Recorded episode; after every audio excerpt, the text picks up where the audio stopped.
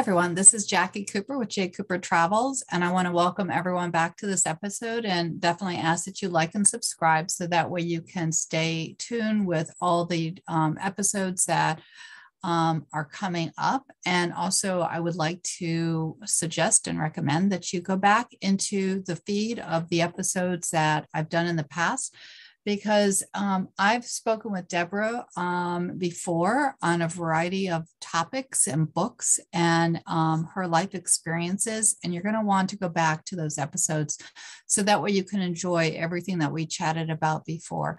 Today is a continuing part of our series of episodes because she is involved with so many uh, wonderful things helping people all around the world. And I'm going to give her a chance to introduce herself. So I want to welcome Deborah. How are you doing today? Oh, wonderful. Thank you, Jackie, for having me again. It's always yeah. a pleasure. Yeah, I'm I'm really excited to have you. Um, you know, both because of the fact that um, you're an author, but also your life experiences are really relevant both in today's climate as well as in historic times. So, uh, why don't you go ahead and share um, with everyone who's listening or watching? And I do recommend that everyone come onto the YouTube side as well so you can see some of the visuals we might be showing. But um, why don't you share with everyone a little bit about your background because there's a lot of diversity. And for another thing I want to mention to everyone, um, if when we mention different websites or links, if you don't have paper and pen, don't worry. I'm going to be embedding them in the blog below. So you can just come back to this episode or some of the past episodes, and you'll be able to reach out to Deborah and connect with her on all the projects she's doing. So now I'll, I'll let you share. yes, my name is, uh, is Deborah Levine, and uh, I am a Forbes magazine diversity and inclusion trailblazer. Uh, I have spent more than three decades in the field of diversity, equity, and inclusion. I am an award winning author of 15 books on that topic. And I am the founder and editor in chief of the e magazine AmericanDiversityReport.com, which uh, has more than a thousand articles from experts around the world and is uh, a resource for so many and an honor to do. So, so you've written, sorry to interrupt, you've written a number of books. Why don't you um, highlight some of the books that we have already talked about? All right. So the, the 15 books that I've written, right, um, it came about uh, years and years ago uh, when I was first asked to uh, contribute a chapter to a book on uh, about religious diversity. Uh, and I said, Well, I have not written a book yet. I, am not sure you have the right person. And they said, Yes, we are sure, and we'll pay you. And I said, Okay, it's a deal. and off we went. And I was soon writing my own book um, that um, had the honor of a National Press Association award. And there's nothing like that to keep you going. so, some of the books that I've talked about on your show include uh, my, my memoirs of, of what I did, how I did it, and why I did it. So, I'm going to show you the, uh, the first one that we talked about which is the liberator's daughter. Yeah. There is it. Is it there? It is here. It is here. And I see the title, The Liberator's Daughter. And why don't you go ahead and just give us a, a quick um, summary of, of what it's about? Yeah. Okay. So the liberator in the title happens to be my father. Mm-hmm. During World War II, he was a US military intelligence officer assigned to interrogate Nazi prisoners of war and did liberate a death camp. Um, he did tell me about this until I was in my 40s and had taken a job with the Jewish Federation in Tulsa shortly after the Oklahoma City bombing and was trained in security and how to deal with neo Nazi people. Um, what I found out is he kept all his letters and it was life changing. Yeah, I'm sure to write this book. And um, document what he had seen and what I had seen so that people could have it as a firsthand reference. And then the second book you wrote was about your mom, right? Yes, it was dedicated to my mom. And um, I'm trying to see if I can get that shared too. Okay. If you'd like, I can unshare. So, or if you. Yeah. All right. All right. I'm going to unshare so you can reshare. Um, and here we go. This one mm-hmm. is called The Magic Marble Tree. Yep. And it is it is much more personal and emotional. Uh, and it begins in my childhood in Bermuda, where both my mother and I grew up. Uh, and uh, what it was like uh, to come to America, uh, to um, document what it was, because that's who we all were I have letters going back generations.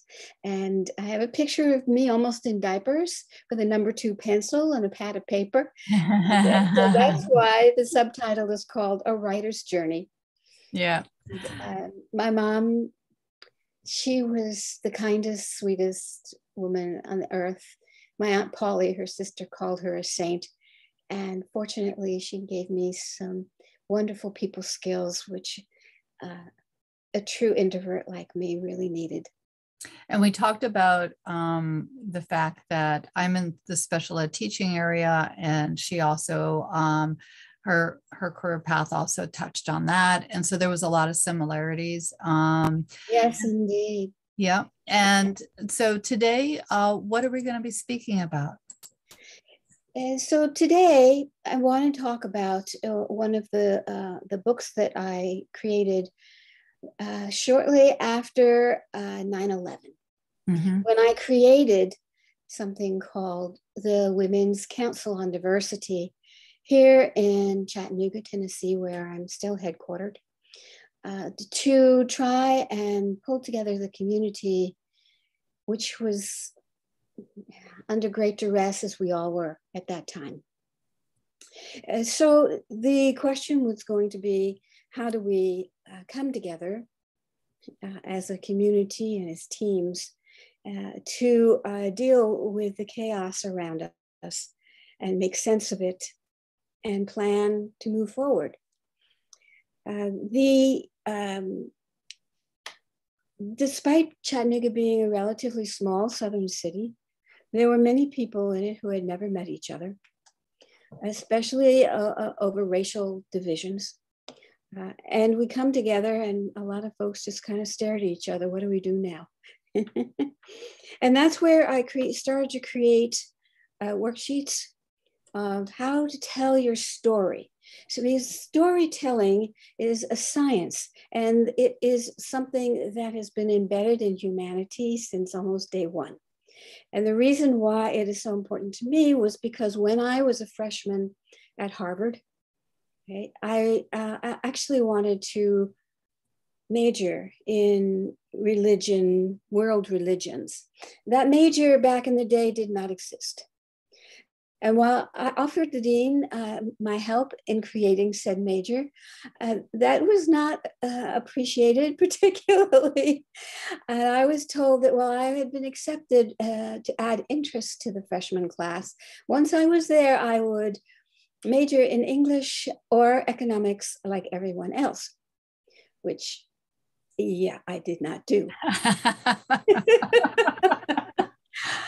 As fate would have it, and I do believe in divine intervention, uh, it was the first year they offered something called folklore and mythology. Mm-hmm. And so I signed up for that.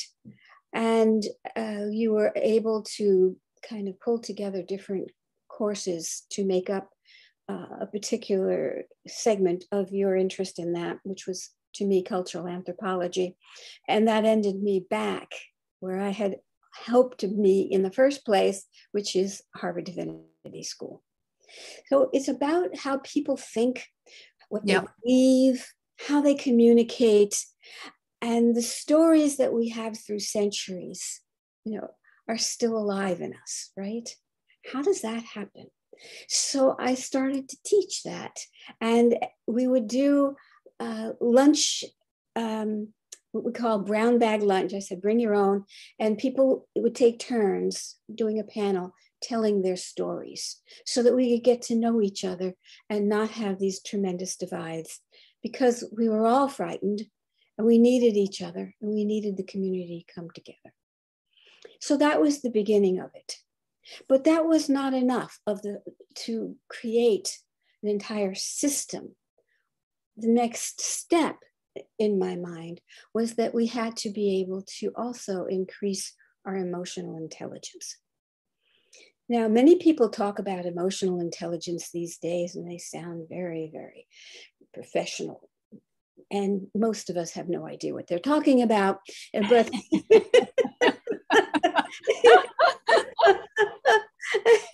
except to say, don't do something stupid, right?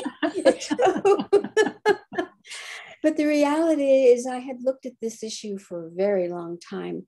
And so, what I did was I created something called emotion metrics, right? So that you could measure the emotions instead of just going off on a tangent and explaining how you feel, getting all hot and bothered, getting everybody mad at you. So we did the we did the storytelling, and then I asked them to adjust the story so that the ending was either ideal paradise, number one, number two, okay, tolerable, number three, manageable, but not comfy, and number four, nightmare. right? So that they could put, uh, and, and the stories didn't have to be real, right? I just wanted them to be able to uh, put a number to how they felt. And I told them it takes three weeks to create a habit. I want you to use this process for three weeks every day at some point. And so we started to look at, at what we now call the neuroscience of it, right? How your brain works, how your emotions intertwine with your stories and your thinking and your ideas. And it was wonderful. And we would have huge conference rooms full of people, right? Around round tables. I'd like to six to eight people at a time, sharing stories with the emotion metrics. Okay, everybody give your number one, give your number two. Okay. Uh, there was a one funny scene where I had a couple in uh, one group and um, they were reading what they had wrote written. Uh, one the, the woman says, oh, I'm going to be in my ideal place on the beach with my husband. Right? Then he read what he wrote, which was, I'm going to be in the mountains with our dog. now that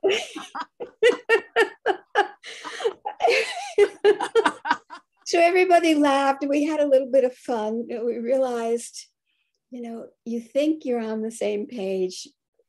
Check it out. and we're laughing, and I want people to laugh too. Yeah, yeah. The training because that makes it easier for people to absorb. Yeah. Okay. So then, um, once you have the uh, all of the stories set out from one to four, I would ask people, okay, take your number one story, change one thing so it becomes a number four, and do the opposite. Take your number four nightmare, change something so it becomes a number one. Okay? I wanted people to exercise their mind as well as their emotions in this, and it would it it broadened their ability to see the emotional impact and consequences of actions, mm-hmm. theirs and others.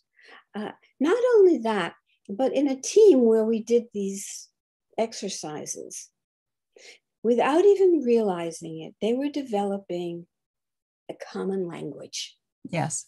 Right. So that they could really communicate very quickly and easily. And they as, as so I so at the end I said, okay, with the results you have in your team, are you, because uh, I asked them to do a team story, a set of one to four. Okay? I asked them, okay, go around the table and report how you feel with the uh, product. Are you with it? Not? Hate it? Okay with it? One to four. And so they did.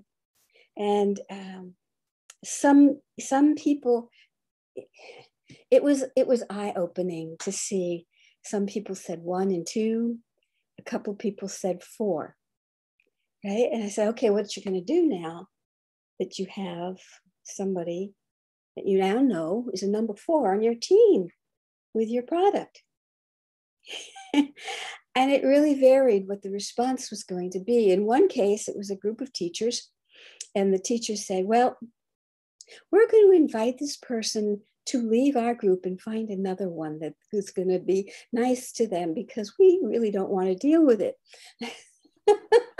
said, oh, so you're kicking them out, huh? Yeah. I said, well, okay, now is the time to go to the next stage in the matrix model management, and that is the decision making. I said, the reason why you have to do the storytelling communication matrix and then the emotional intelligence matrix before you get to the decision making. Right? Instead of, oh, we're going to fix this, do this, that, and the other, is so that you know what you need to do to make this successful. Right? Where the problem is, who the problem is, what they're telling you. Right? How are you going to do this? Now, you may decide still to kick them out, right? But understand, right? That's a number four and it's not going to do your reputation a whole lot of good. so we don't we go through this process in this matrix model management system uh, back in 2001 9-11 right creating this council of women who were who had become so savvy in people skills and then in decision making, right? But then when the world changed and we were starting to look at unconscious bias, right? We could, I could morph the system into dealing with the unconscious bias because ultimately it always had. But we change the language somewhat so that it signals what you're really trying to do at that time. And so I'd like to share with you um, the result, which is our unbiased guide for leaders. Now, there are two unbiased guides. One is for leaders and one is for educators, because we had quite a number of individuals who needed it in both arenas but very similar though, taking you through the process of the matrix model management system, but also giving you a guide to uh, what other people had answered and what that looked like. Uh, it's something you can actually write on and keep for future reference. And it has a fourth stage beyond the matrix model management itself. And that stage is planning. So I like to make sure people understand the difference between decision making and planning. Decision making is pretty much on the spot or close to it. Planning can be years out. You make the decisions, but then you look at the at how you're going to lay out your mission, your goals, your objectives, who you're going to delegate the tasks to, the benchmarks where you're going to see whether you're on course or not, what you need to tweak. And you keep on going over years. And so putting it all together in the unbiased guide was something that really meant a lot to me. As I may have mentioned before, I have a master's degree in urban planning. And you cannot make the difference you want to see without having both the short and long term plan to make that difference.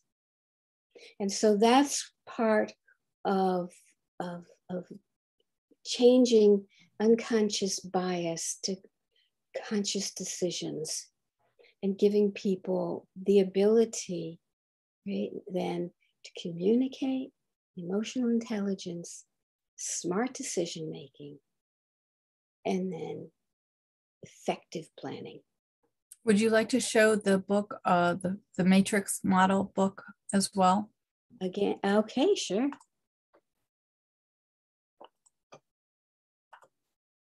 Yes, because that one we hadn't shown at the beginning. Right.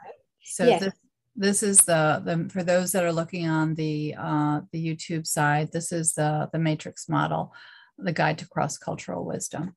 So um, you shared an awful lot, which is wonderful. Um, why don't you go ahead and share the website where everyone can um, look at um, the books and what you're doing? Sure. So if you go to my website, which is americandiversityreport.com, you'll see on the left-hand side um, about me. It's a drop-down menu. You'll see books by Deborah Levine, and you'll see all of the books we've talked about, plus a few in addition. Yeah. Click on them and get the details. You can order them. You can also order them on Amazon, but these come with uh, my uh, a, a personal signature if you want, or in bulk, which we've done quite a bit. Uh, teams who want to do this even online, I recommend that they get the, the workbook in the paperback edition so that each one of them can write down what they're thinking and keep it uh, as a guide going forward. I'm, you know, I, I don't didn't write 15 books just by chance, right?